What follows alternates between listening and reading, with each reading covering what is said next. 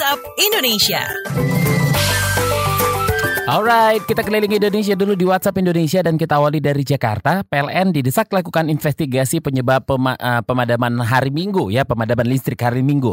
Selengkapnya kita dengar laporan jurnalis KBR Nur Aziza. Selamat pagi. Selamat pagi, PLN didesak lakukan investigasi terkait pemadaman yang selama berjam-jam hari Minggu lalu. Ahli kelistrikan Fabi Tumiwa mengatakan, investigasi dimaksudkan untuk mencari tahu penyebab utama pemadaman listrik. Sejauh ini, respon PLN sudah cukup baik, tapi kata Fabi, perlu ada mitigasi internal yang mengarah pada respon penanganan pemadaman listrik. Ia menambahkan, pemerintah perlu membuat kebijakan yang bisa mengatur pengoperasian transmisi dan pengaturan beban, misalnya dengan merekomendasikan PLN untuk mengembalikan fungsi penyaluran dan pusat pengatur beban Jawa Bali atau P3BJB. Selain itu, Fabi mengimbau PLN meninjau kembali perencanaan pembangunan pembangkit yang dinilai terlalu banyak di bagian timur. Demikian saya Nur Azizah melaporkan.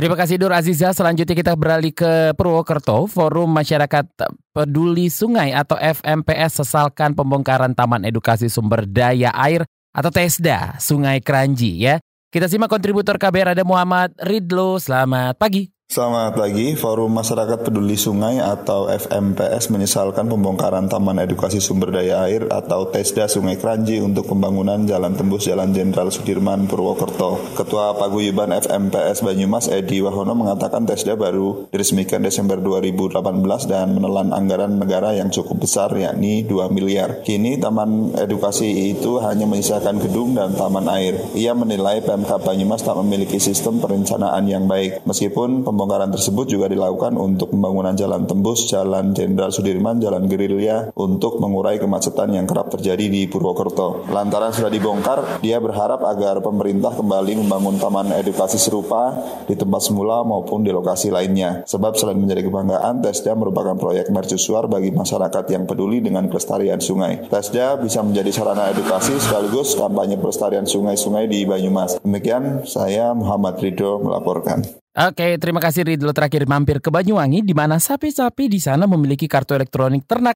atau INAK yang terhubung dengan KTP pemilik. Wow, seperti apa jelasnya kita simak kontributor KBR Hermawan di sana. Selamat pagi. Selamat pagi. Pemerintah Kabupaten Banyuwangi, Jawa Timur meluncurkan ENAK atau Kartu Elektronik Ternak. Kartu tersebut untuk mendata seluruh ternak sapi yang ada di Banyuwangi. Bupati Banyuwangi Abdullah Johar Anas mengatakan, enak tersebut berisi data dan riwayat ternak sapi, mulai usia, riwayat kesehatan, hingga riwayat kehamilan sapi. Melalui kartu tersebut, sapi yang terdaftar juga dipantau data kepemilikan sapi, sehingga peredaran dan perkembangan sapi akan terdata dengan baik. Kata Anas, sapi yang sudah terdata dipasang barcode yang dikalungkan di leher sapi. Dengan tanda barcode tersebut, siapa pun bisa melihat riwayat sapi cukup dengan mengunduh aplikasi QR and barcode scanner di smartphone untuk mengetahui detail riwayat data sapi dan kepemilikannya. Sementara itu, Kepala Dinas Pertanian Banyuwangi Arif Setiawan mengatakan kartu enak ini langsung terkoneksi dengan nomor induk kependudukan atau NIK EKTP pemilik. Banyak keuntungan yang diperoleh para peternak, antaranya pelayanan kesehatan hewan. Demikian dari Banyuwangi, Hermawan melaporkan untuk KBR.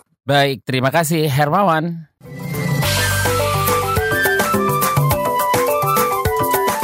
WhatsApp Indonesia.